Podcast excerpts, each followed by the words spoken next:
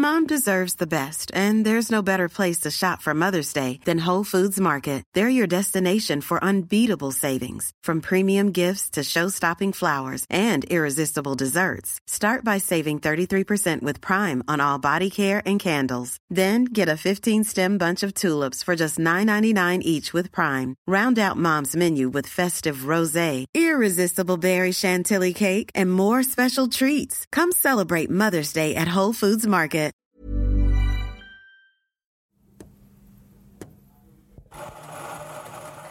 Okay, så sidste fredag, vi laver podcast om Dansk Folkeparti, hvor der er formandsvalg her på søndag. Masser af detaljer. Jeg synes, den blev rigtig, rigtig god. Og så er man jo ligesom klar til at lande øh, weekenden, og Erik Holstein og jeg, vi går ud her øh, fra studiet. Og så er der en tsunami i dansk politik. Carsten Lauritsen er, har forladt dansk politik. Ellemann har fået corona. Claus Hjort, han er sigtet i øh, FE-skandalen, og der er læk fra et øh, DF-folketingsgruppemøde, øh, hvor øh, Morten Messerschmidt kalder Pernille Vermund for, og jeg citerer, en led kælling. Og så står man der uden for studiet og tænker, den her podcast, den hedder DK Pol, og den handler om ugen, der gik i dansk politik, og nu er der sket mere på en time, end der plejer at ske på tre måneder. Skal vi gå ind og lave en podcast til? Skal vi lave øh, fire til?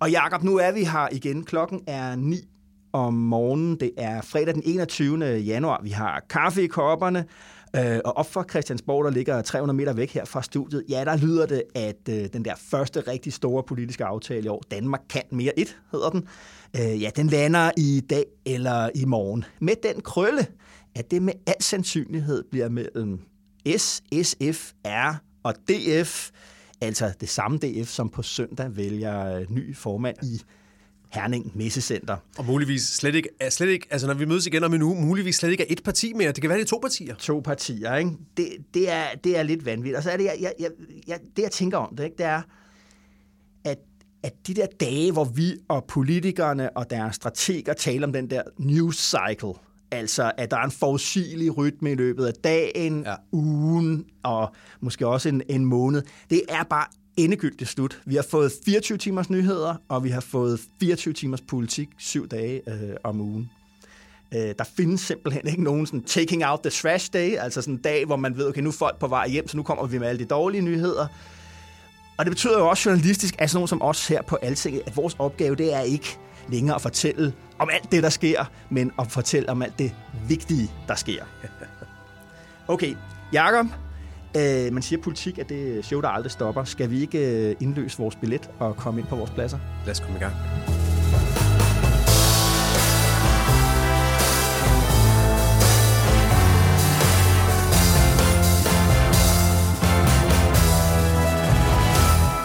Jakob, vi skal holde traditionen. Hvor har du været fluen på væggen henne den her uge?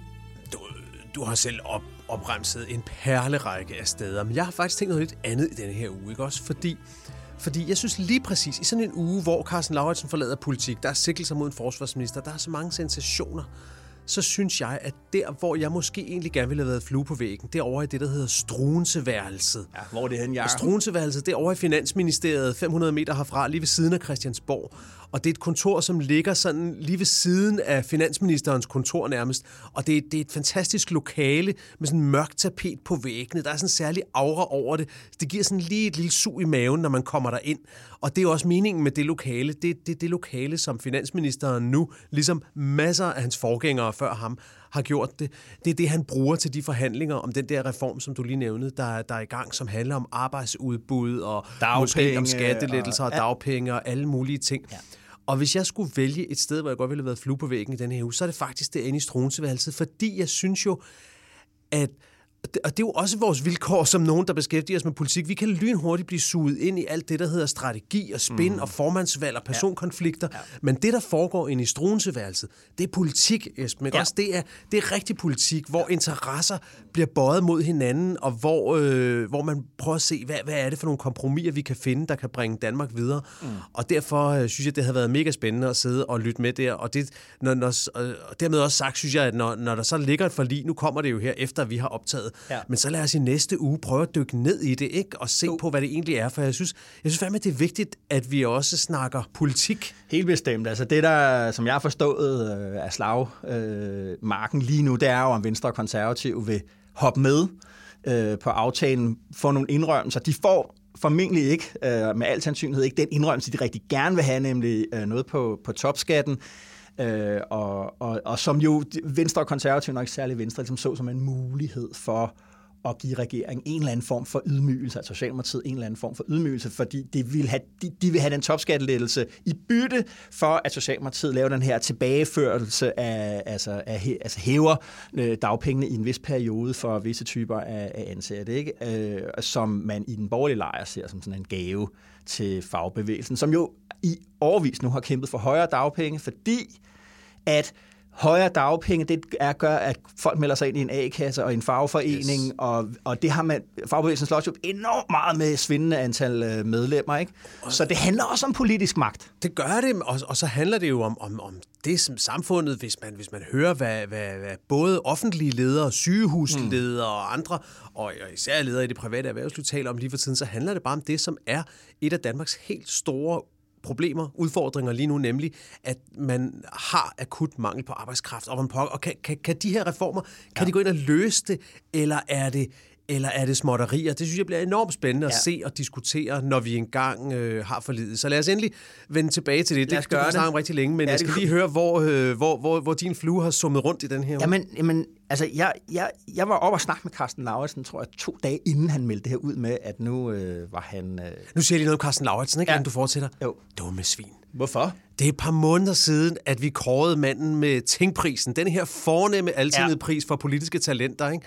Og det er jo klart, når vi giver sådan en talentpris, så tænker vi jo, ja, ja. at her, her er han coming man i dansk politik, ikke? og så forlader han, øh, så forlader han politik. Ja. Nej, tillykke med hans nye job, ikke også? Jo. Men jeg synes, det er et tab for dansk politik, at han er ude. Det var bare lige, bestemt. Det var bare lige Helt bestemt. Jeg, jeg kommer op til ham med det der gruppeformandsværelse, som er rigtig stort. Øh, hvor der til min overraskelse er, altså hele den ene væg er dækket med, med bøger på gulvet, og Carsten Lausen er en meget ivrig øh, litteraturlæser. Okay. Øh, det synes jeg, han har gået og puttet lidt med. Det vil jeg gerne egentlig have talt med ham om på et tidligere tidspunkt. Men så sidder vi der og snakker, og sådan lidt baggrund, og hvad sker der, hvordan ser verden ud? Så siger han, har du hørt det der rygte om, at DF forhandler med varmen om udbudsreformer? Fordi DF har jo i et par måneder nu, øh, øh, helt op til øh, sidste uge, jo været helt afvisende over for at gå ind i de der forhandlinger, blandt andet på, fordi der er udenlandsk arbejdskraft inde i det, og vil man ikke op på en eller anden måde. Ikke? Og jeg sagde, nej, det, nej, det har jeg ikke øh, hørt om, men så gik jeg jo selvfølgelig videre med at prøve at finde ud af det, og så viser det sig, at det er rigtigt. Og lige der vil jeg gerne sidde op hos Jakob Ellemann øh, og se, hvordan han har reageret. Fordi når DF hopper ind i det her, så er det jo, at de borgerlige mister den der, det der pres omkring topskatten, de havde lagt sammen med mm. de radikale. Ikke? Fordi lige pludselig så kan der laves et, et, et alternativt flertal. Altså, øh, regeringen kunne lave noget med enhedslisten, øh, SF, sig selv og øh, DF. Yes. Og lige pludselig så havde de borgerlige mistet. Og det var jo faktisk en dynamik, som Socialdemokratiet gik efter, øh, det lige da de bliver det det, valgt frem mod 19. Ikke? Ja, ja. Det var den der kryds og ligge og, og, og spille dem ud mod hinanden. Og lige der, der mistede de borgerlige de havde håbet på at kunne lave, tvinge uh, Mette Frederiksen ud i nogle topskattelettelser, løftebrud, køre hele den der tur, uh, som uh, Helle thorning Schmidt og Bjarne Korydon ja, var ja. igennem. Og den forsvandt lige der. Ja, okay. Du lytter til DK Pol. Mit navn er Esben Schøring, og jeg er politisk redaktør her på Altinget. Og hver fredag sender jeg dig på weekend med det, du skal have med i din analyse af dansk politik. Gå ind der, hvor du hører din podcast, og abonner på hashtag DKPol. Okay, Jakob, vi skal have en dagsorden. Øh, vi skal tale om FE-sagen. Ja. Vi skal tale om Lars Løkke, som har øh, hvad det hedder, skudt sit parti i gang, øh, Moderaterne, den her uge. Ja. Og så vil vi lige krydse øh, helt kort til sidst øh, amerikansk politik. Det er et år siden, at Biden blev sværget ind som øh, amerikansk præsident. Ja, okay. FE-sagen, den starter jo øh, med, at det kommer frem det her med, at Lars Finsen, tidligere chef for FE, øh, sidder i fængsel. Ja. Øh, ham vender vi lige tilbage til, men det hele bliver altså en, en højpolitisk skandale, da vi finder ud af, at ham her er sigtet. I hvert fald, ja, så må jeg jo risikere fængselsstraf.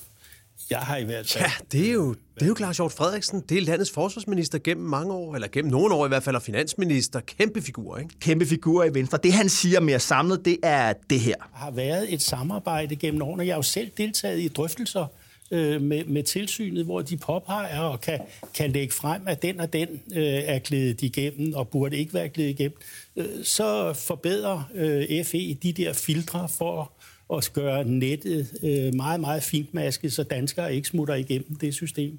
Hvis du får fem minutter, kan du så forklare, hvad er det, hvad er kernen i den her sag, øh, juridisk måske, og også politisk? Wow, mand, det er noget af en udfordring. Men ved du hvad, jeg er egentlig glad for, at du siger juridisk, fordi jeg synes, hvis vi nu skal prøve at bryde det her ned i nogle blokke, så vi ligesom kan forstå det, vi kan forstå med alle de hemmeligheder, der nu er omkring det, så tror jeg faktisk, at der kan være en idé i at kigge på juraen i noget af det. Hvis jeg havde siddet og kigget lidt på straffeloven, jeg er jo ikke jurist, Nej. men altså alle kan jo google straffeloven og slå op på de paragrafer, vi kender. Og det vi ved, mm. en ting vi ved i den her sag, det er, at Lars Finsen og Claus Hjort Frederiksen er begge to sigtet efter en paragraf, der hedder 109 i straffeloven. Man kan selv google den derhjemme, det er meget nemt. Jo. Og den handler om, at den som, øh, den, som røber det, der i, i paragrafen hedder statens hemmelige underhandlinger, altså røber statshemmeligheder, ja. kan blive straffet med fængsel i op til 12 år, og så står der i stykke 2 af den paragraf, at hvis det sker uagtsomt, altså hvis man kommer til at gøre det, uden at man måske egentlig øh, var helt bevidst om, at man gjorde det, så kan man blive straffet op til 3 år. Det er altså det, de er sigtet for. Og øh, det, det, den her paragraf, den ligger inde i et afsnit af straffeloven, som hedder kapitel 12, som overordnet handler om landsforræderi og andre forbrydelser mod statens selvstændighed og sikkerhed. Det er bare sådan fakta, ikke også? Okay, det er landsforræderi, det er en paragraf, der ligger derunder, og det er noget med at røbe statens hemmeligheder. Ja. Der er en anden paragraf, som de så ikke er tiltalt efter, som hedder 107, og den der paragraf 107, den handler om mennesker, som i fremmed magts tjeneste eller til brug for folk, som arbejder for fremmede magter, ja. gør det samme, ja. kan man blive straffet her. Ja. Og det vil altså sige, at vi kan nok med en vis sikkerhed konkludere, at det her det handler ikke om, at Lars Finsen eller Claus Hjort er mistænkt for at rejse med en kuffert til Moskva og aflevere hemmeligheder, eller give det til en Ej. spion nede i en park, Ej. eller et eller andet. Der er det er ikke noget med FSB eller... Det, det må vi gå ud fra, ikke ja. også? Fordi så var det en anden paragraf, de skulle ja. tiltales efter. Så der synes jeg allerede, du ved, okay. der kan man sige, okay, de må have røbet noget, men, men for, for alt, hvad vi ved, altså ikke til fremmede magter sådan set. Og så synes jeg, der er en anden ting i straffeloven, som er interessant at kigge på. Hvis man bladrer lidt nedad der, så kommer man ned til en paragraf, den sidste i kapitel 12, altså det her kapitel, som handler om landsforræderi. Det er en paragraf, der hedder 110f. Og i den der står der, at offentlig påtale i denne her slags sager øh, sker efter justitsministerens påbud. Ja. Og det vil altså sige, at hvis der skal rejses tiltale i de her sager, så er det faktisk justitsministeren, der tager beslutningen. I en caso Nick Hækkerup. En caso Nick Hækkerup. Og Øh, nu skal man jo huske, at der er ikke rejst tiltale endnu. Forløbig er de kun sigtet. Det er ja. jo ligesom skridtet, før man bliver tiltalt, så ja. der er ikke planlagt en retssag endnu. Og derfor kunne Nick Hækkerup i princippet jo være uvidende om det endnu, for det er først, når tiltalen skal rejses, okay. at det er ham. Men han har jo været ude at indrømme, eller sige åbent, at han er blevet orienteret om de her ting. Og det har jo også logikken for sig, at hvis efterretningstjenesten eller anklagemyndigheden er i gang med at sige, vi vil måske rejse en sag mod Claus Hjort i næste uge, ja. eller mod Lars Finsen, ja så ved de, at det er justitsministeren, der skal stemple det til sidst, så det er nok en god idé at informere ham på forhånd, for ligesom at vide, om de om der overhovedet er en chance for det her. Og det vil altså sige, det er bare den pointe, jeg prøver at lave, at regeringen, jeg siger ikke, at regeringen har taget initiativ til det Nej, her, det eller, de. eller ministerne, Nej. men de har vidst det, mm-hmm. og, og der, det, jeg tror, man med ret stor sikkerhed kan sige, at de har valgt at sige, okay, med, med det, I kommer med her, kære efterretningstjeneste, der må vi sige, okay, det skal I gå videre med, hvor regeringen jo også kunne have sagt, prøv at høre, vi vil ikke Øh, have en skandale, hvor en tidligere forsvarsminister og en tidligere efterretningschef øh, skal i retten. Det her må vi ordne på en anden måde. Mm. Vi må give dem et øh, jobtilbud, de ikke kan afslå øh, en ambassadørpost i Norge eller Timbuktu eller et eller andet. Jo. Eller bede Claus Hjort om at komme op til en samtale og sige til ham, at han gud døde, man skal holde sin kæft i fremtiden eller noget. Men det har de ikke gjort. Nej. Og, og, og, altså, jeg ved ikke, om det var fem minutter, men ja, det var, det, det var juraen. Ikke? Men altså, øh, det, jeg synes, det er interessant ligesom, at få fat det der med, hvordan det er Hjort for sig selv impliceret øh, i, i det her. I det her interview med, med, med Søren Libert på TV2 øh, News, i det program, der hedder Libert, øh, hvor det her system, hvor han, han ligesom registrerer, nu, nu kan det godt være, at jeg kommer i fængsel, og så sender jeg jo sidde der i tre måneder, og det er også fint med mig, sådan ja. lidt brysk, som Claus Hjort øh, ligesom ja. kan være sådan en no-nonsense øh, øh, type. Det han jo, det, det han jo siger, øh, her, der han, han indrømmer, at, øh, at øh, vi har et, et, et, et spionagesamarbejde med øh, den øh, efterretningstjeneste i USA, der hedder NSA, National Security Agency, som blev meget berømt efter, øh, efter, efter 9-11 og hele det overvågningsprogram omkring ja. Patriot Act og hvad der foregik der. Det, det siger han som inde i interviewet. Ja, vi har det der samarbejde. Og han siger også indimellem, at der skulle ske det, at der er nogle danske borgere, som øh, er, er ja, og samarbejdet går ud på, at der er nogle kabler i Danmark, ja. som øh, NSA efter aftale har fået lov til at tappe, altså ja. tage al mulig trafik fra, ja. og åbenbart mest for at fange udenlandskommunikation. Og siger de, ja, så er der nogle danskere, der kan ja. ryge med i aflytningen, ja. og det er faktisk ulovligt, men ja. der har vi så nogle arrangementer, der sørger for, at danskere bliver sorteret fra Lidt igen. efter lidt øh, forbedrer ja. vi filtrene, som ja. han, han ja. siger. Ikke? Men, men altså, det han jo er blevet sur over, Claus Hjort Frederiksen, formentlig, det der er formentlig sket, det er, han blevet sur over, at der, den tilsynsmyndighed, der er med de danske efterretningstjenester, altså både PET og FE, altså både den hjemlige del og den, øh, hvad det hedder, udenrigspolitiske del og den udenrigsmæssige ja. del, han er blevet meget vred over, at de er kommet, de har, de har fundet, der har været nogle whistleblower, der har sagt, der er uren trav i FE, netop omkring sådan noget med ja. overvågning af danske borgere. FE må jo ikke øh, overvåge Der er, nogle, der er nogle regler for, hvad de må og hvad de ikke må. Og dem har, de, har nogle whistleblower sagt, de er blevet overtrådt, og de kommer med en meget skarp kritik det her, tilsyns, øh, det her tilsynsråd, og det virker som om, og det kommer bare ud i offentligheden. Man kan stadig finde den øh, pressemeddelelse. Vi kan lægge den op i show notes, hvis, man, hvis, hvis, hvis folk er interesseret. Den ligger stadigvæk ude på internettet. Den er ret vild. Altså, den siger, der er uren trav i yes. FE, etc., og, og at, øh, at tilsynet ikke har fået de informationer, de retligt burde have fra FE og alle sådan nogle ting. Men der står altså ikke noget om NSA og aflytning af danske borgere. Er det, tror du, at det er det, Claus Hjort, ligesom når han går ud og siger, det er jo ham, der siger... Ja, men jeg tror ikke, det er dem, han er sur på. Jeg tror, de, jeg tror, det er lige, jeg, jeg tror, at det er lige præcis den sag, det handler om. Men det, der sker, det er jo, da, da tilsynet kommer med, ja. med, med denne her, øh, hvad skal man sige, klage eller Og det gør de altså i til, til uh, september 2020. I 2020, ja, vi er et stykke tilbage.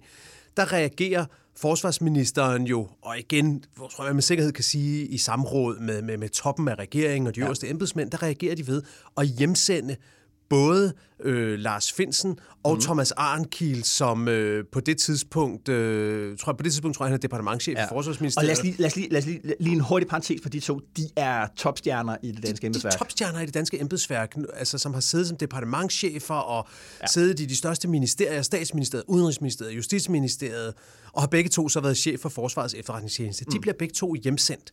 Og det er det, Claus Hjort bliver vred over, tror jeg. Fordi ja. hans resonemang, det har han jo også været ude og, og, og sige ret tydeligt, hans resonemang er, at det her med, at NSA har aflyttet de kabler, ja.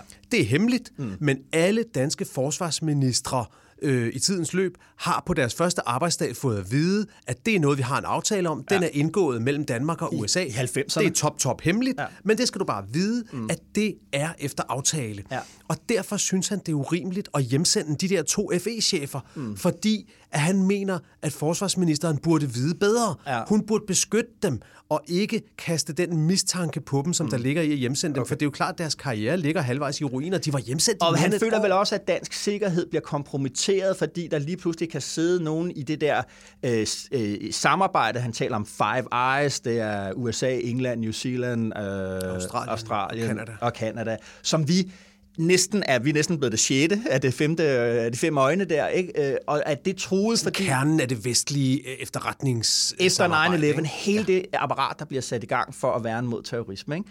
Øh, og det, men så kommer han til selv, ligesom, det er ham, der mange løber af med ham, Esben, ikke? Altså, ja. han kommer til at sige mere, end han burde have sagt, fordi meget mere, han er så og meget mere, end der er blevet sagt i, ja. øh, i, i tilsynets pressemeddelelse. Altså, og, og, det er jo ligesom... Jeg synes det spejler et meget godt af sagen, der er det, det her med, at vi kan, ikke, altså, vi kan ikke få at vide, hvad det er, uden at det kompromitterer endnu ja. mere. Det vil sige, dem, der anklager, kan ikke sige, hvad det er, de anklager for, altså politiet. Så kommer øh, de til at bekræfte en, Fordi så er de jo også skyldige ja. i at have, have afsløret øh, hemmeligheder. Og der kan man sige, hvis det her en dag ender i en retssag, så bliver det der sindssygt spændende, fordi hvor, hvor går grænsen for, hvad en politiker som Claus Hjort ja. må gå ud og sige i en politisk debat, hvor han jo mener, at forsvarsministeren har begået en, en, en, en skadelig, ikke bare en skadelig, men en landskadelig fejl, ja. og det vil han godt rejse en politisk debat om. Ja. Må han det, eller må han ikke det? Ja. Jeg skal ikke komme mig til dommer over det, men på et eller andet tidspunkt bliver der måske en, der skal, ja. der, der skal dømme. Men jeg tror, jeg, jeg, jeg tror virkelig, det er inde i kernen af det der, at vi skal, at vi skal forstå den sag, der, der kører nu. Men så synes jeg, der er en anden ting, som, øh, som er sindssygt vigtig, og som måske ikke har været, har været snakket så meget om. Det mm. er, at vi har jo to efterretningstjenester i Danmark. Vi har Forsvarets efterretningstjeneste, ja. som handler om, og de, de spioner, kan man sige. Det er dem, ja. der spionerer mod andre lande. Ja.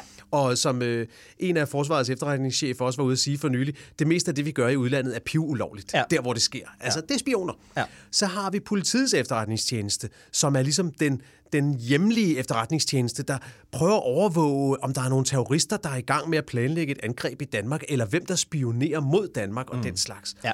Og det er jo to forbundne kar, men mm. det er også to forskellige ting. Ja. Og i mange lande er de ting jo slået sammen i én tjeneste, men i Danmark har vi to. Mm-hmm. Og det, der er sket i denne her sag, øh, mens at Lars Finsen så var hjemsendt der siden 2020, det er på et tidspunkt, så har ledelsen i PET, politiets efterretningstjeneste, ja. jo besluttet at iværksætte aflytning af Lars Finsen. Altså den ene efterretningstjeneste begynder at iværksætte overvågning af lederen af den anden efterretningstjeneste, ja. fordi de mistænker, at han har lækket noget. Ja. Og det kan jo være, det, kan, det kan, har de jo givetvis haft nogle grunde til. Det kan også være, at de finder frem til noget. Nu sidder han jo fængslet på, jeg ved ikke hvilken uge. Mm-hmm. Der kommer måske en retssag. Det kan være, at han bliver dømt.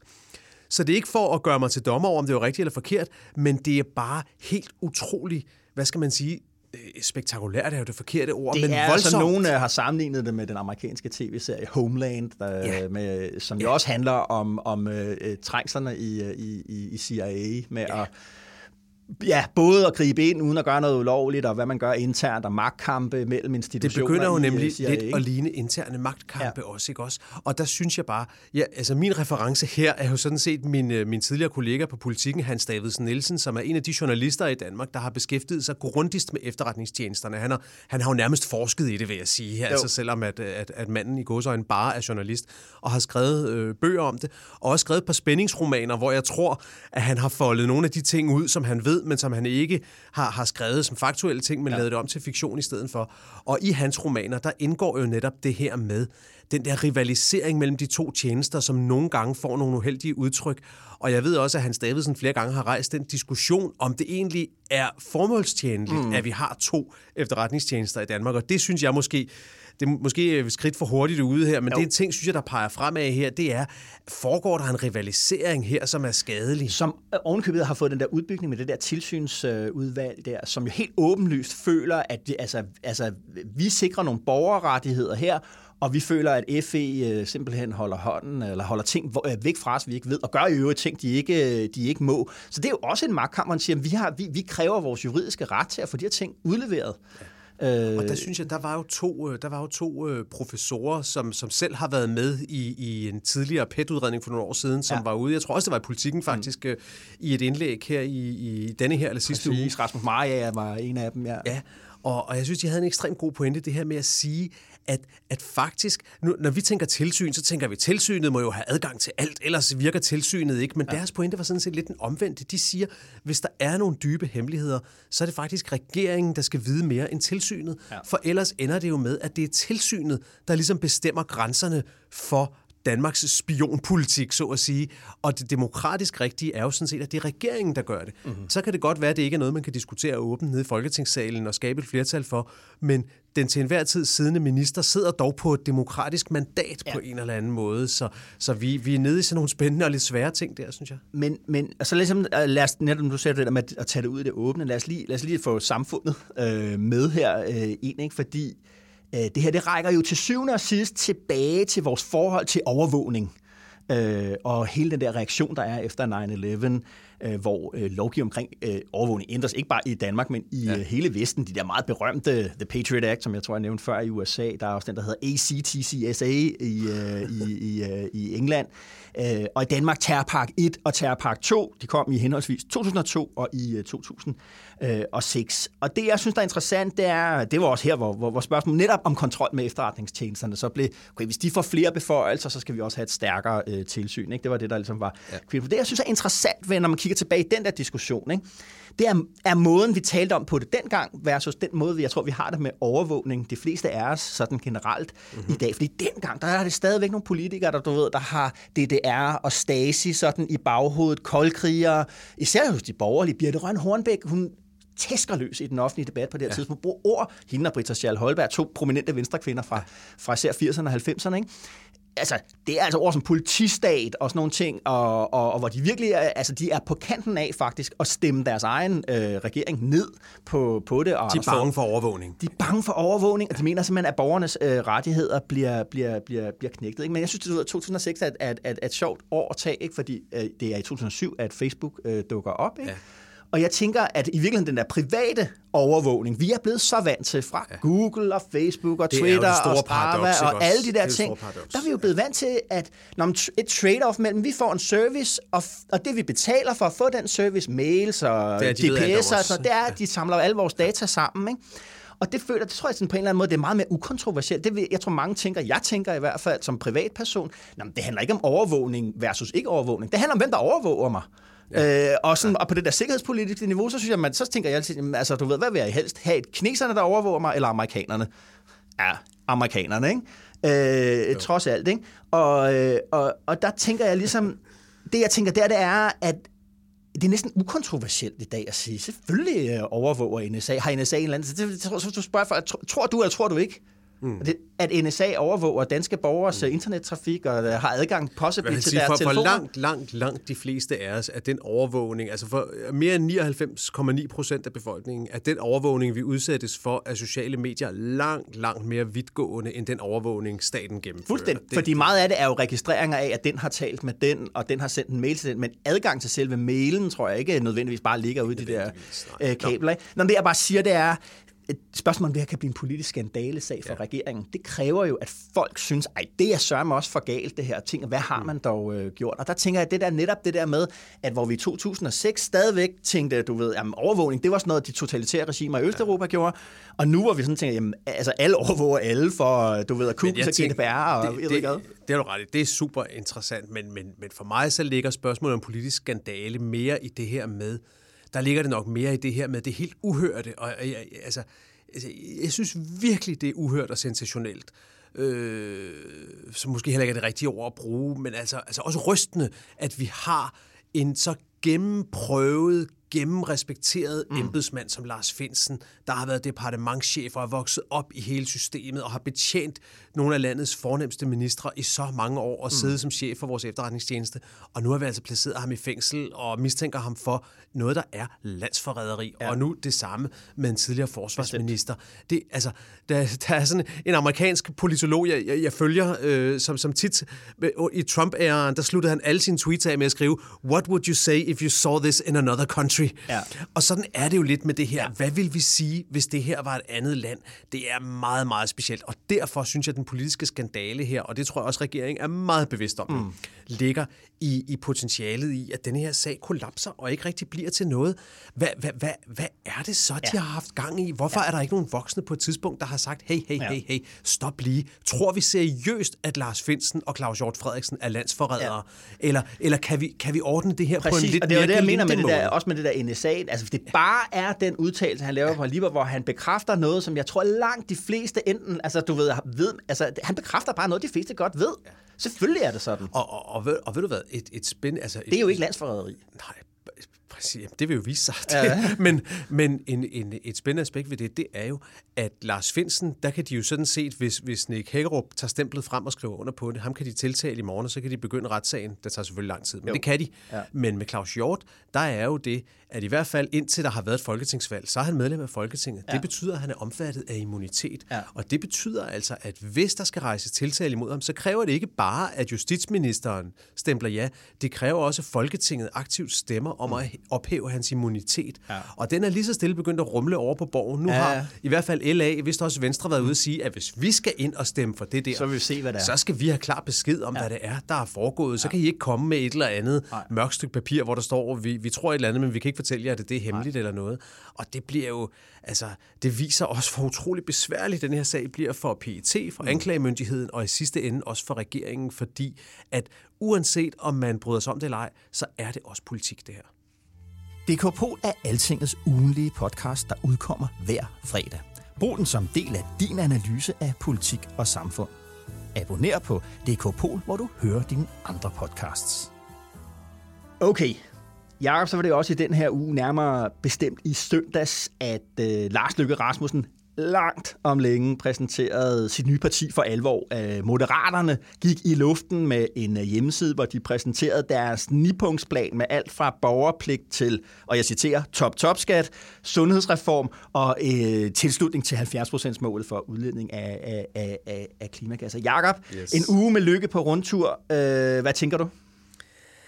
Hvad tænker jeg? Endnu en, en runde med lykke. Jeg synes, det var befriende at få noget politik på efterhånden, ikke også? Fordi, at, øh, og det tror jeg, de fleste var, var, var enige om, det var ved at blive lidt en joke med de der evige mellemregninger fra Lars Lykke. Jeg, ja. jeg bemærkede mig, at at han prøvede jo med sådan en mellemregning der. I starten af januar, der lagde han en 13 minutter lang Facebook-video ud, hvor han sagde godt nytår. Var jeg glad for, at der er så mange, der har været med i det politiske mødested, ja. og bla bla bla bla bla. Og halvvejs ind i den video sagde han så sådan sædvanligt lidt Lars Lykke kryptisk, men at han ville lancere partiet 18. januar. Og ved du, der var ikke en kat, der opdagede det. Det var en, det var en medarbejder ja. nede fra økonomiafdelingen her, her på Altinget, som er meget interesseret i politik, ja. som skrev til mig og sagde, hey, har du set det, Lars Lykke siger ja. den der video? Og jeg var sådan lidt, nej, det havde jeg ikke set. Og der, jeg tror ikke, der var nogen andre politiske journalister, der havde set det. Altså, interessen var lidt ved at fise ud for det projekt, ikke også? Og, jeg, og jeg, jeg synes, det interessante er, øh, lykkedes det ham at genetablere interessen? Du, du interviewede ham og talte ja. med ham. Hvad, ja. hvad er dit indtryk? Fik han, fik han pumpet, pumpet liv i projektet? Altså, jeg synes jo, at, at øh, fra udgangspunktet hele hans fortælling om, at øh, dansk politik er styret af fløjen, og nu må midten og centrum ligesom på en eller anden måde øh, genvinde, øh, hvad det hedder, grebet af magten i Danmark, det har været, haft, altså, det har haft utroligt svært at komme op og flyve efter 2019. Det er jo historien om hans egen periode øh, fra 15 til 19, hvor han har følt, at DF øh, og LA øh, lagde ham simpelthen sten i vejen med interne magtkampe og trakasserier og ja. alt det der.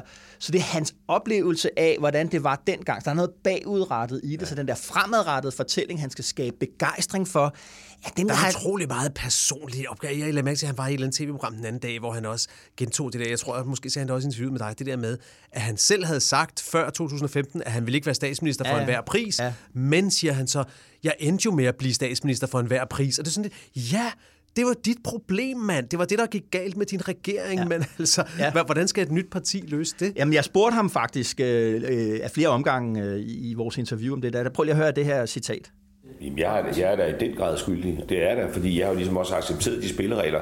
Hvis jeg skal pege sådan på den seneste fejl, så er det jo på det tidspunkt der, hvor jeg sidder som, øh, som statsminister i 16 og har lagt et reformprogram frem, og dansk politik fryser der burde jeg jo have sagt, jamen øh, nok er nok, ikke? og jeg vil ikke være statsminister for enhver pris, fordi vi kan ikke arbejde på den måde. Og der, det, er jo, det er jo i virkeligheden det uigenkaldelige altså knæfald for den her øh, mekanisme. Ikke? Det, der er sjovt ved det her, det er jo, at han på den ene side ligesom tager et ansvar og siger, jamen, jeg har, jeg har selv gjort mig ja. skyldig i blokpolitik, ja. alle de der ting. Øh, men samtidig så placerer han også ligesom et eller andet sted ansvar for det her uden for sig selv. Ikke?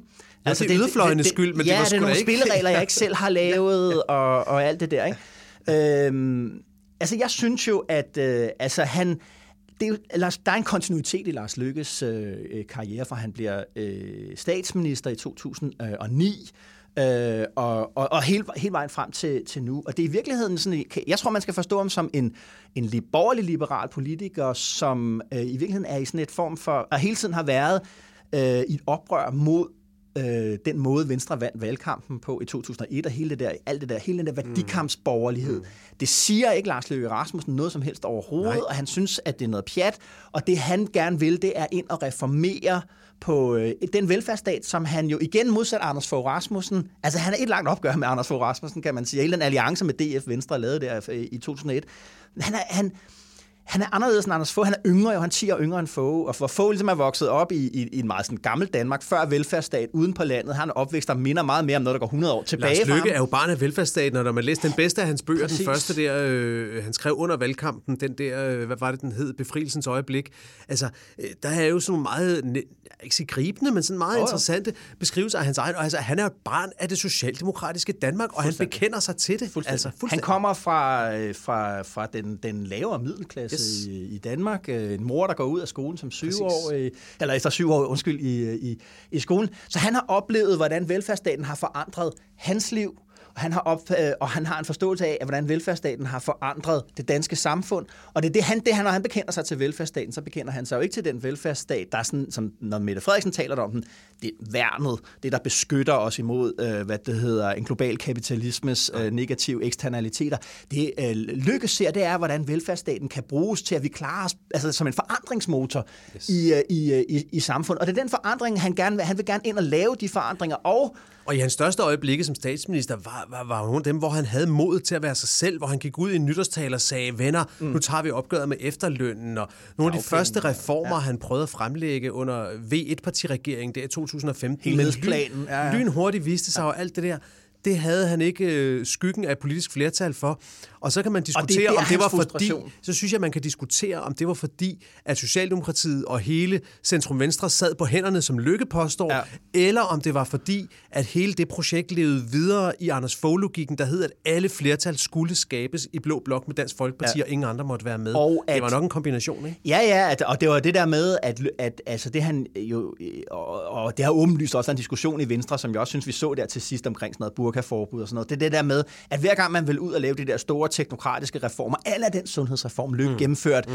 Øh, i 2004 frem som sundheds- og indrigsminister, som vidderligt er en kæmpe stor succes. Yes øh, hvor han har et helt klart fingeraftryk, og helt klart øh, kan være stolt. Øh, det synes jeg, man godt kan sige med historisk afstand, uden at have taget politisk stilling til øh, Lars Løkke Rasmussen, eller VK-regeringen for den gang. Øh, øh, altså, det der med, alt, alt skal betales i udlændingestramning, og til sidst er det altså slidt Venstre op. Vi har vi jo også ja. set. Øh, og, det betød jo, og det betød jo, at Lars Løkke for eksempel ikke fik taget det opgør med, med Inger Støjberg, som var åbenlyst for enhver. Alle fakta lå fremme. Altså, den Præcis. rigsretssag, undskyld, jeg siger det, ja. han har et kæmpe medansvar ja. for den rigsretssag, ja. fordi han skulle have sagt der, kære Inger, nu ja. er det nok, du ja. tager lige en pause. Men det havde han ikke styrken til at gøre. Og det havde han ikke styrken til at gøre, og, og jeg synes, at den... Nå, men det er jo ikke, fordi vi skulle nej, nej, men hele jeg tror bare, jeg tror, på, på en man nævner alle de her ting, det er også, at, at det, der bliver lykkes problem nu, det er at skabe begejstring, fordi meget ja. af det er født ud af en frustration, som gør, at han indimellem kan blive øh, vred og frustreret og bitter igen, når han er ude og skulle tale om Moderaternes projekt, hvor det kommer til at lyde som om, det, han tager et opgør per, per, hvad kan man sige, per efterbevilling, eller sådan, du ved, det er rettet mod fortiden, ikke? Ja. Og, øh, synes jeg også, også, og det, det, gør, det kan gøre det svært for ham. Ikke? Jo, hvis du kigger på en ny... Altså, prøv at se forskellen på... Altså det, det synes jeg var interessant med de der forslag, han lagde frem, som du siger, top-top-skat, der var noget med mellemskatten, og så var ja. det, den der, det mest bemærkelsesværdige var måske det her med borgerpligt, med at unge ja. skal have borgerpligt, som i øvrigt har fået CEPOS, den liberale tænketank, ja, ja. til at gå fuldstændig berserk. Den slags tvang vil de ikke være med til. men, men det er jo sikkert også fint for, for Lars Lykke, men jeg synes bare, alle forslagene, med al respekt for idéerne og for SU-reformen, som man også foreslår, og sådan nogle ting, ikke også, så er vi i, min, i mit verdensbillede, er vi lidt nede i småtingsafdelingen for skruer og møtrækker, ikke? Mm. hvor at, at altså, et parti som Alternativet, da det kom, som jo så har haft vildt mange andre problemer, jo. men de kom på noget, hvor de sagde, hey venner, ja. verden er ved at gå under. Ja. Klimadagsordenen, det skal løses nu. Ja. Og der er mange mennesker, der siger, gud for fanden, de har jo ret, mand. Ja. Men hvor mange mennesker, du ved, sidder ude i Danmark og tænker, gud ja, SU-reform, uden den er vi skulle færdige. altså. ja, ja, og, og altså, et, et, et sidste punkt til det, det er, at, at jeg tror egentlig, at hans analyse er forkert. Det er ikke det her med, at fløjene ligesom går ind og, og skal have noget betalt for deres mærkesager, der gør, at, at, at vi, vi har et problem med at løse nogle af de der helt store, mm. strukturelle, som han også selv siger, udfordringer. Altså sidste gang, vi rigtig lavede nogle af de der, øh, hvor der skete de der store paradigmatiske skift, det var blandt andet øh, omkring det, det, der hedder fælleserklæringen, man lavede 87, en mm. treparts øh, hvad det hedder, aftale mellem øh, staten, altså regeringen og fagbevægelsen og arbejdsgiverne, hvor hele det regime, vi kender i dag med aktiv arbejdsmarkedspolitik, løntilbageholdenhed øh, hos fagbevægelsen. Man gik fra, som man sagde, lønfest til jobfest det, der blev fødslen af det, vi har gået mm. og talt om som konkurrencestaten, ja, det var måske sidste gang, vi kunne lave nogle af de der helt store skift. Og det, der er det sket med dansk politik, det er jo, at partierne er blevet meget mindre, og derfor er der kommet mange flere af dem. Mm. Og det der problemet er, at der er ikke længere, når fagbevægelsen er også svækket i dag. Ikke? Øh, og jeg synes også, man kigger, det kan være, at vi skal gøre det senere på året, kigger lidt på arbejdsgiversiden, ja, så er DA og DI, de er jo i en eller anden form for, der er en splid der i, i, i toppen af, af dansk øh, erhvervsliv, om hvordan, hvor, hvilken retning, hvilken bestemt, hvordan skal vi angribe det politiske og alt det der. Ikke? Der er, altså, der er simpelthen der er mange aktører, men der mangler der, der er ingen, der har den der robusthed og styrke til øh, hvad kan man sige, at træffe nogle beslutninger, nej, som nej. gør skide ondt lige nu mm. men som om lang sigt, øh, på lang sigt vil, vil, vil, har man formodning om, kan, kan tjene landet øh, mm. godt. Ikke? Så man kan sige, det her med, at Lykke danner sit eget lille bitte parti inde på midten, ja, det er bare et, et, et yderligere symptom på det problem, som, som der er i dansk Og som hvis man nu forestiller sig, hvis vi nu bare til som det sidste her lige tager det alvorligt et øjeblik og siger, okay, han bliver valgt ind. Jeg tror, at den første måling, jeg så her efter, der stod det til 2,2, så Ja. det er jo så er det lige præcis inden, ikke også? Øh, Han kommer ind i Folketinget, så kan man sige, for den regering, der så sidder, uanset om den er ledet af, du ved, Mette Frederiksen, Jakob Ellemann, eller Søren Pape, eller Margrethe Vestager, eller hvem det måtte være, Jo. Så vil den regering, så vil det, at Lykkes parti skal være med til at lave den der store reform, der gør ondt og løser det ja. hele, det er bare endnu en kompleksitet. Det, det er jo bare med til at gøre det endnu ja. sværere, end det var i forvejen. Ja. Så ja, det, vi, vi, er ikke, øh, vi tror ikke 100 på det, kan vi sige det sådan? Ja, det, jeg tror ikke, det bliver den der store revolution af dansk politik. DK Pol er en podcast til, når ugen går på held, og vi vender blikket mod weekenden, eftertanken og refleksionen. Hør DK Pol, mens du laver aftensmad fredag med et glas vin på siden, på din løbetur lørdag morgen eller søndag eftermiddag, når du gør dig klar til ugen, der kommer. Find DK Pol hos Apple, Spotify eller hvor du nu hører dine podcasts. Jakob, lad os lige hurtigt uh, runde uh, USA. Vi løfter blikket, som vi Yes. også som plejer at gøre fra dansk politik kigget over. Biden har siddet et år nu. Det startede kanon godt for ham. Mm. Uh, han tog et ordentligt sving til venstre på den økonomiske ja. politik. Store planer. Uh, der var nogen, der kunne Kæmpe huske både FDR og Lyndon B. Johnson, og ja. så er det gået, som det vel næsten altid plejer at gøre i USA for den siddende præsident, nemlig galt. Frem mod det her, øh, de her øh, midtvejsvalg, der står han til at tage begge kammer i øh, kongressen. Hans popularitetstal er øh, på Trump-niveau. Øh, hvad er det, der sker?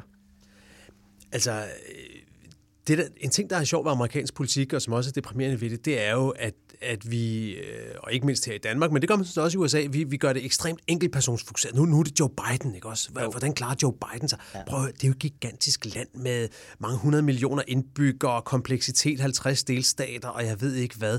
Altså, men, men, men selvfølgelig er han manden i spidsen, men det, jeg synes, der står tilbage efter det første år med Joe Biden, det er jo, det er jo bevidstheden om, hvor dysfunktionelt det amerikanske demokrati er, fordi at nogle af de ting, han lagde frem, nu lykkedes det med den første store hjælpepakke at få den ud, men så, så gik han jo så i gang med det her, den her plan, som han kalder Build Back Better, som er sådan, det er faktisk en kæmpe stor reform på det, vi lige snakkede om. Det, er, det er på alle mulige planer, og måske har det været en fejl for ham at samle det i en pakke, for det er jo alt muligt fra infrastruktur til børnepenge, til børnehaver, til sygehuse, alle mulige ting pakket sammen i en stor pakke. Ja.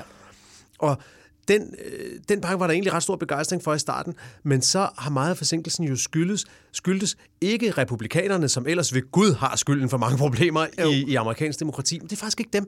Det er faktisk interne øh, alt muligt intern ævl og kævl i det demokratiske parti mellem en venstrefløj, som vil have mere og mere og mere, og så nogle meget få, men meget magtfulde, hvad skal man sige, højre demokrater, som sidder især i senatet, hvor at flertallet jo hele tiden ligger lige der på vippen, og derfor kan en eller to senatorer faktisk vippe det hele, og det er lige præcis, hvad de har gjort. Ja. Der er især ham, der hedder Joe Manchin, som er valgt ude i West Virginia, en af de allerfattigste delstater i USA, med ja. kæmpe store problemer, masser af gamle minearbejdere og sådan noget. Det er, det er fascinerende og temmelig forfærdeligt sted. Øhm, Joe Manchin, han er demokrat og har været valgt derude i 100.000 år, tror jeg cirka. Og, men, men, men han appellerer jo til, på sådan en, en højrefløjs demokrat-tankegang, ja. og derfor er han meget utilbøjelig til at gå med på nogle af de der ting. Og hvis man skal korte det helt ned til, til det meget simple, så er det, at Joe Manchin har blokeret for, at man kunne få vedtaget den der store pakke. Og på et tidspunkt sagde han, fremlagde han et lidt mindre ambitiøst forslag, som han sagde, han godt kunne stemme for, men der kendte resten af det demokratiske parti ikke sin besøgelsestid, så prøvede de at presse ham lidt mere, og nu vil han ikke engang stemme for det, han selv foreslog. Nu, nu tror jeg bare, nu er det bare lukket. Ja. Og, og det kan man sige, det er jo også et, man kan give Joe Biden skylden og sige, burde han ikke med sin erfaring fra kongressen kunne have manøvreret den igennem? Det er også meget muligt, men, men sådan, den større historie er jo bare, at den amerikanske kongres med de to kammer, repræsentanternes hus og senatet, er stadigvæk det, som øh, Francis Fukuyama for nogle år siden i en bog kaldte et vetokrati. Ja. Altså det er blevet en maskine, der ikke kan vedtage lovgivning, men som kan stoppe lovgivning. Mm. Og det er et kæmpe problem for USA. Ja. Og det har jo så den konsekvens, at folk nu synes, han er udulig og er utilfredse, og med en vis sandsynlighed ender det med, at Donald Trump bliver valgt igen i 2022 eller 24. Men, men, men der er vel også det der aspekt, øh, hvis man husker tilbage på, på, på valgkampen, det der med, at man meget sent jo vinder det der flertal i, øh, i senatet, mm. øh, som lige pludselig forandrer hans muligheder. Mm. Øh, øh, Biden fra, at han ligesom skulle stå med en, de- et, i hvert fald et delt, øh, en delt kongres, med alle de problemer, med, som du sagde, med ja. vetokrati, øh, til at han lige pludselig, så havde han faktisk muligheden for at, at, at gennemføre en masse ting, Øh, og derfor så ændrede ligesom synet på, hvad det var for en type præsident, han skulle være. Så om det der sving, han laver mm. til venstre og build back better og stor infrastruktur, altså, altså ekspansiv finanspolitik mm. på den helt store klinge, man ikke har set i amerikansk politik, som for eksempel uh, Lyndon B. Johnson eller uh, uh, FD, uh, FDR, Franklin ja. Delano Roosevelt. Ikke? Altså, uh, for, lige pludselig ændret forventningshorisonten. Yeah. Og måske også hans selvbillede til, mm. hvad er det, jeg skal være.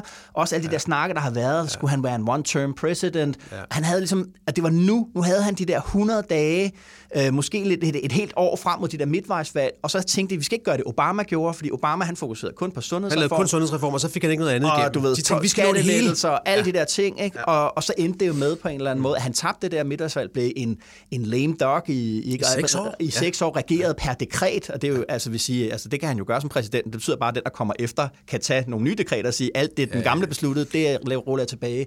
Min pointe er bare, ændrede forventningerne til, hvad Biden skulle være for en præsident, så ikke fordi man lige akkurat fik det der øh, flertal, og nu er det ved at smutte. Jo, og det, og det var jo smuttet fra starten, for det var jo hele tiden afhængigt af ham, Joe Manchin. Ja. Øh, så, så det flertal var hele tiden ekstremt skrøbeligt. Men, men hvis jeg skal pege på en ting, hvis man alligevel skal give Biden skylden for noget, nu har jeg lige sagt, jeg synes faktisk ikke, man skal gøre det til en person spørgsmål, selvom det selvfølgelig er det nemmeste. Så synes jeg, hvis der er en ting, som jeg er meget skuffet over, ja. så er det, at han har kommunikeret så dårligt om de ting, han rent faktisk har, har opnået. Og det har måske også været en reaktion på en, en evigt kommunikerende Donald Trump, så har Joe Biden helt klart været optaget af, at han skulle ikke være i mediebilledet hele mm. tiden. Mm. Vi, skal, vi skal give amerikanerne ro. De skal simpelthen have fred nu fra, fra Washington. Det har sikkert været fornuftigt.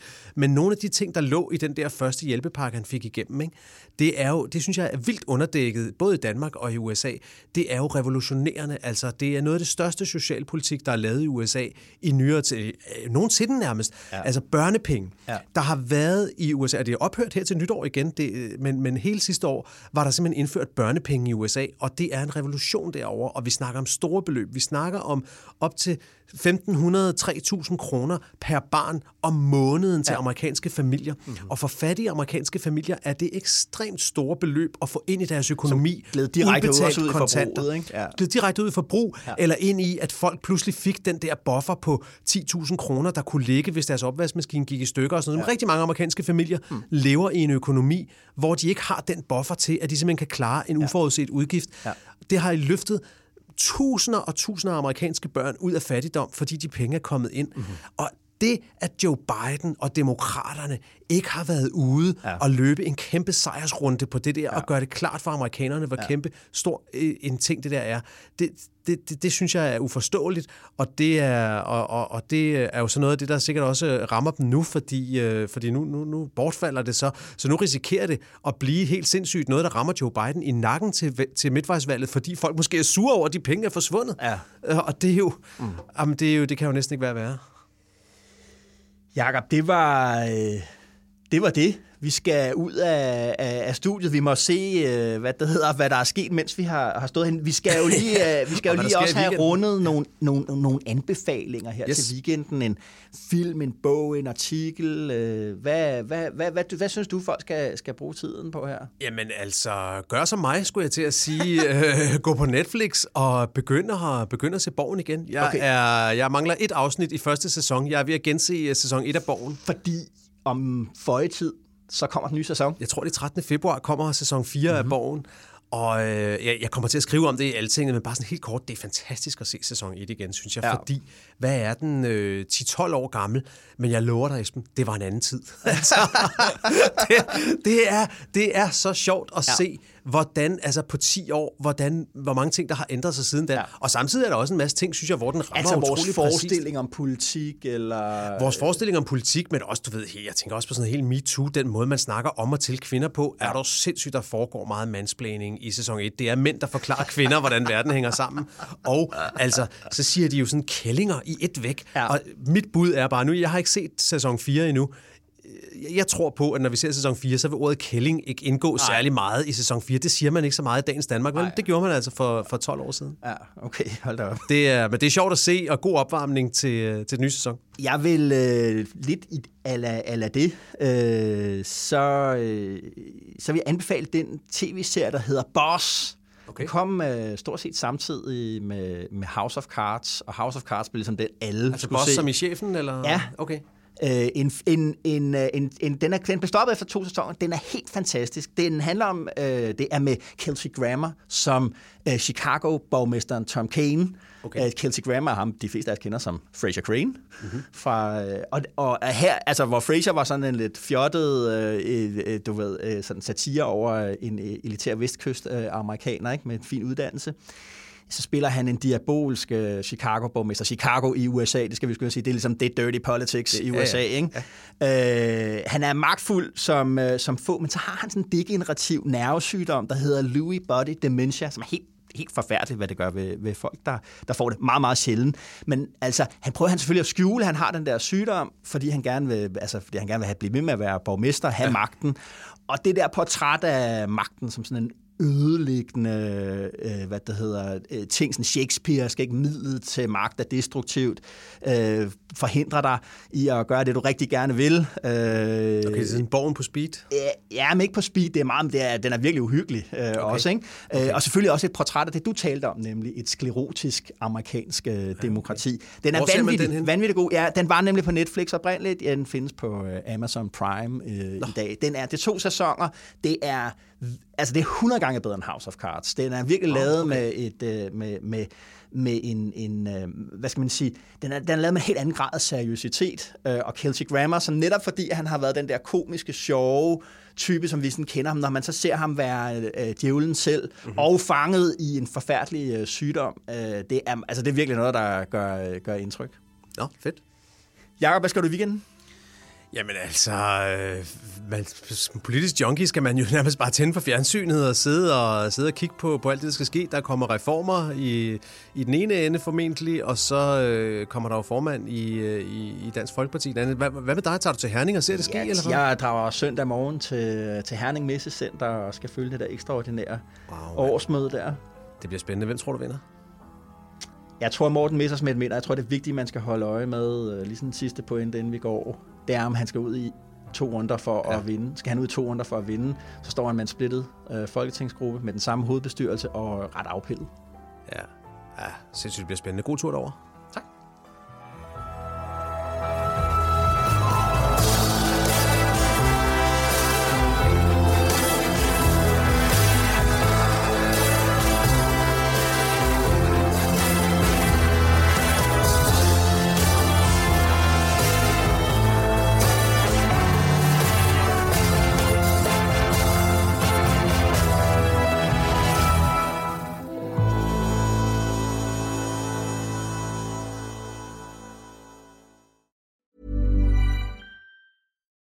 Deserves the best, and there's no better place to shop for Mother's Day than Whole Foods Market. They're your destination for unbeatable savings, from premium gifts to show-stopping flowers and irresistible desserts. Start by saving 33% with Prime on all body care and candles. Then get a 15-stem bunch of tulips for just $9.99 each with Prime. Round out Mom's menu with festive rosé, irresistible berry chantilly cake, and more special treats. Come celebrate Mother's Day at Whole Foods Market.